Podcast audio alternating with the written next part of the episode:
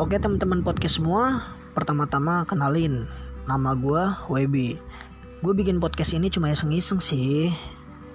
Gue cuma pengen dengerin, sekaligus pengen ngasih saran atau solusi. Itu pun kalau gue bisa. Buat orang-orang yang dengerin serta cerita di podcast ini bareng gue.